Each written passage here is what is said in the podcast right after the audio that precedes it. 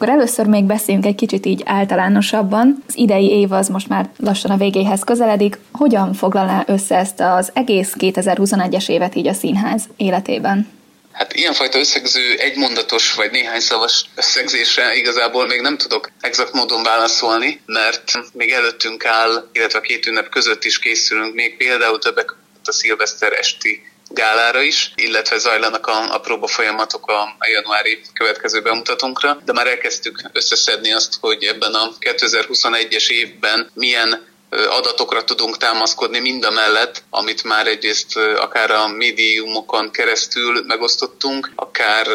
olvasva vagy a híradásokon keresztül tudhatnak a nézők, hiszen egy nagyon gazdag és sűrű év áll a Szegedi Nemzeti Színház mögött. Ha például csak azt veszem, hogy a pandémiás időszak miatt egészen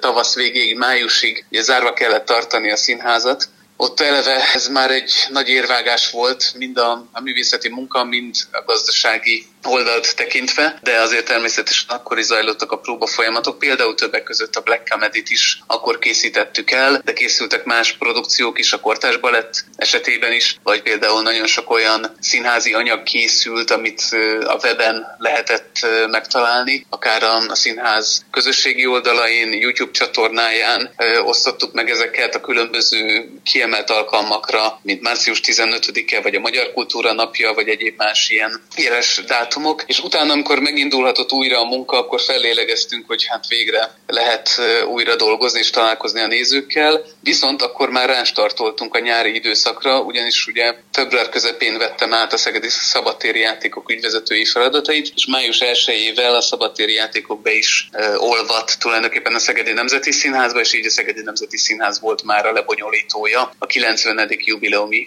Szegedi Szabadtéri Játékoknak, ami hát egy új kihívás volt, új terület volt, régi munkatársakkal, olyan szakértő kollégákkal, akik ezt már több éve előkészítik és részt vesznek az egésznek a szervezésében, de azért mégis kapott egy új irányt, vagy egy új lendületet ez a fajta munka, miközben küzdöttünk a nehézségekkel is, hiszen az átalakulás folytán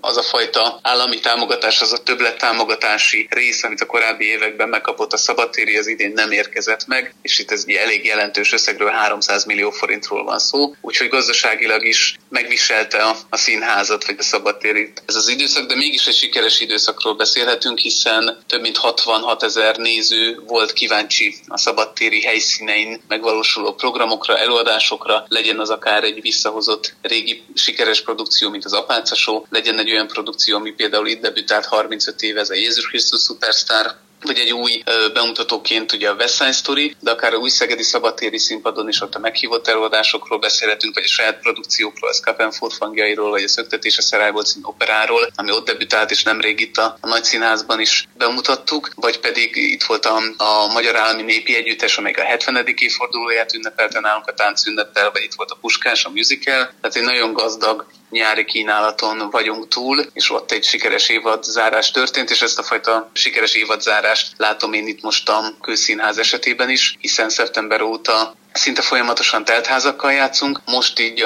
ebben az újabb hullámban, itt a decemberi időszak, nyilván itt az ünnepekre való készülődés miatt is picit talán kevesebb a néző, mint általában, de nagyon sok olyan produkciónk van, amiről tudjuk azt, hogy Szegeden kívülről is azért látogatnak el a városunkba, hogy ezekkel az előadásokkal találkozhassanak a nézők. Tehát összevetve a korábbi időszakkal, évekkel, azt gondolom, hogy ez a 2021-es év, ez egy nagyon kiemelt, különleges, kiemelten kihívásokkal teli évad, viszont ezeket a kihívásokat sikerült megugranunk, és sikerült a munkatársakkal együtt egy sikeres módon zárni ezt az évet, és készülni a következőre, mert természetesen az már elindult ez a folyamat. A színházi előadásokat tekintve van arról valamilyen adat, hogy melyek voltak a legnézettebb vagy legsikeresebb műsorok? Hát éppen most zajlik ezeknek az adatoknak az összegyűjtése, úgyhogy ezt ebben a pillanatban nem fogom tudni megmondani, de minden évben amúgy is készülünk nem csak a fenntartóink felé egy összegzéssel, hanem saját magunk számára is. de az látszik, hogy kőszínházi őszi időszakban a legsikeresebb előadások között több is van, például ugye ez az 1984, ami folyamatos teltház, tehát amikor ezt kiírjuk, akkor ott nagyon gyorsan elkelnek a jegyek. Ilyen most már a Padlás is, vagy például a Nagyon-nagyon Sötét dolog című fekete komédiánk a kis színházban, de nagyon sok előadás tényleg olyan sikeresen fut, hogy megtelnek a nézői sorok. Ez sajnos az országban nem mindenhol tapasztalható, és az is egy nagyon fontos változás volt most az évadban, hogy az opera tagozatunk nagyon ráerősített az operai kínálatra. Ez azt jelenti, hogy a Bohémélet és a Didó és Énász, valamint a négyhangú opera párosa mellett Szöktetés a Szerájból is már a nézők elé került, és érkezik majd egy koncertszerű változatban a Maria Stuarda, amit Magyarországon eddig még nem hallhattak a komoly zenei iránt érdeklődők. Ez ugye Donizettinek egy olyan műve, amit mi mutatunk be először. Érkezik majd szintén az operatagozat és a prózatagozat együttműködésével a Leonce és Léna című szintén ősbemutató, ami ez Büchner szövegéből Závada Péter írt új szövegeket, dalszövegeket, és Rubik Gábor, egy fiatal jazzzenész, zeneszerző írt hozzá zenét, tehát január közepén ez is egy ősbemutató, és nagyon sok bemutatóval és továbbjátszással készültünk el az idei időszakban, talán egy ilyen 13-15 előadásunk van most éppen repertoáron, úgyhogy egy nagyon gazdag kínálatból válogathattak idén a nézők, és válogathatnak persze a január 1-e után is. Azért a pandémia idején nyilvánvalóan a színészek sem voltak könnyű helyzetben. Mi volt a tapasztalat, hogy mennyire volt nehéz fenntartani a lelkesedést? Hát az volt a legfontosabb dolog, hogy a színház működését tudjuk biztosítani. Rengeteg volt az adatszolgáltatás, az információcsere a hasonló intézmények között, a fenntartók felé, az államtitkárság felé, az önkormányzat felé is, illetve nyilván nagyon kellett folyamatosan nekünk változtatgatni a színházon belüli munkát, a munkaszervezését, hiszen egyrészt akár a betegségből adódó hiányzások, a társulatvédelme is ezt meghatározta, másrészt nyilván az, hogy a művészeinknek olyan munkát és feladatot tudjunk adni, minden másik munkavállalónkkal együtt, ideértve a műszaki csapatot is, hogy folyamatosan legyen munkavégzés, mindig legyen valami fajta feladat. Ilyenkor vannak a leltározások, a javítások. A színészek esetében ott tartottunk folyamatosan felújító próbákat, vagy szövegösszemondó próbákat, akár online térben is, akár itt bent a színház épületén belül. Az énekkar, a tánckar is folyamatosan gyakorlatozott, vitték tovább az anyagokat, és szinten tartó próbákat tartottunk. Tehát nem csak azért, hogy egyrészt a munkavégzés megvalósuljon, hanem azért is, hogy ezzel tartsuk az emberekben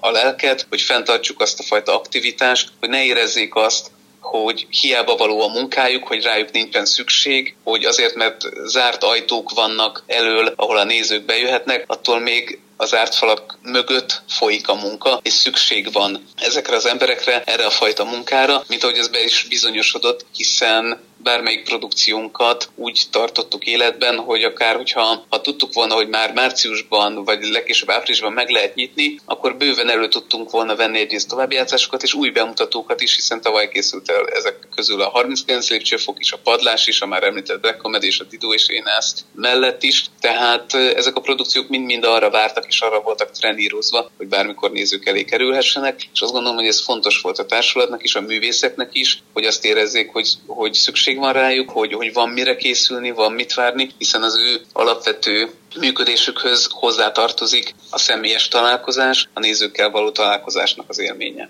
Hogyha meg kellene fogalmazni valamit, akkor mit mondhatnánk, hogy a színház életét tekintve mi volt az idei 2021-es év legnagyobb tanulsága? Az, hogy azt a fajta rugalmasságot és tervezhetőséget fenntartsuk, amiben helye van annak, hogyha valamit módosítani kell, akkor azt meg tudjuk tenni. Az is egy nagyon fontos tanulság, és ez egyfajta kísérlet is volt, akár a részemről, vagy a színház vezetése részéről, hogy ebben az évadban ugye mintegy 17 új bemutatót tartunk, amik között vannak olyan bemutatók is, amiket tavalyról hoztunk át, hiszen akkor nem tudtuk a nézőinknek ezeket bemutatni, de ezek mellett készítettünk újakat is, tehát folyamatosan kapnak feladatot a színművészek, az énekesek, a táncosok, tehát nagyon sokféle feladatuk van, nagyon színes a repertoár, a nézők nagyon sokféle előadásból, sokféle műfajból, stílusból tudnak válogatni, és talán ennek is köszönhető az, hogy egészen itt december elejéig, közepéig folyamatos nagyházakkal játszhattunk mind a kis színházban, mind a nagy színházban, tehát a tavalyi évben ugye nem hirdettünk meg bérleteket, idén már igen. Tehát megint elkezdtük felépíteni azt a bérlet struktúrát, ami volt korábban, de hát nyilván valahogyan változtatnunk kellett rajta, mert nem láttuk előre, hogy mit lehet majd és mit nem lehet majd ebben az időszakban. Nagyon sokat segít az átoltottság, nagyon sokat segít az, hogy sokan már túl vannak ezen a betegségen, és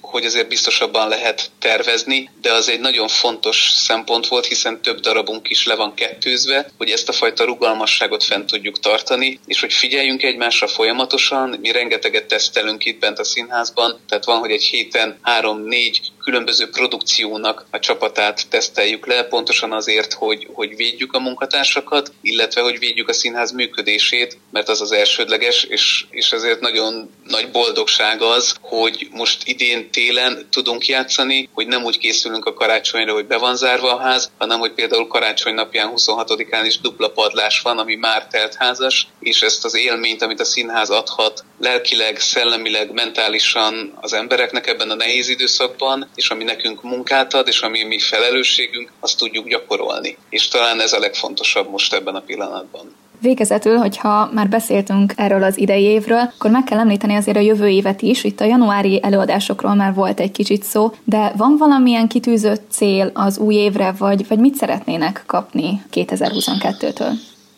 2022-től egy olyan fajta nyugodt, kiszámítható gazdasági és szervezési működést szeretnénk, amihez azért most még jelenleg nagyon sok kérdőjel társul, hiszen például, ha azt tekintem alapnak, hogy a közművelődési kulturális területre van egy beígért 20%-os bérnövekedés, aminek a formáját és időtartamát nem tudjuk pontosan, hiszen egy egyéves határozott időszakra szól, de hogy azután mi lesz, azt nem tudjuk. Jelen pillanatban van egy közszolgáltatási szerződésünk, és várjuk az államtitkárságtól annak az aláírását, hogy alakul majd a közös működtetési megállapodás a fenntartóink között, hogy ezek mind-mind előttünk vannak. Ezek azért meghatározzák a színháznak a gazdasági működését nagyon nagy mértékben. Emellé társul a művészeti koncepció, ugye a Szegedi Szabadtéri Játékoknak a következő nyári évadát, a 22-es nyári évadát már meghirdettük, és jelenleg is nagyon sokan vásárolják a karácsonyi bérletakcióban ezekre az előadásokra a jegyeket, akár a Szabadtérinak a honlapján keresztül, vagy a jegyirodában. Közben készülünk a Szegedi Nemzeti Színház, a Külszínház 2022-23-as évadának összeállításával is, tehát mi csak azt szeretnénk, hogy normálisan és olyan körülmények között tudjunk dolgozni, de az egész társulat itt tényleg a portástól kezdve egészen a vezetőkig, hogy az kiszámítható és tervezhető legyen. Ha ez megvan, akkor mi már mindent el tudunk követni annak érdekében, hogy a nézőink, akiknek az előadásainkat készítjük, a lehető legmagasabb művészeti élményt kapják meg, mert azt szeretnénk, hogy a következő évben is a Szegedi Nemzeti Színház legyen a napfénypontja.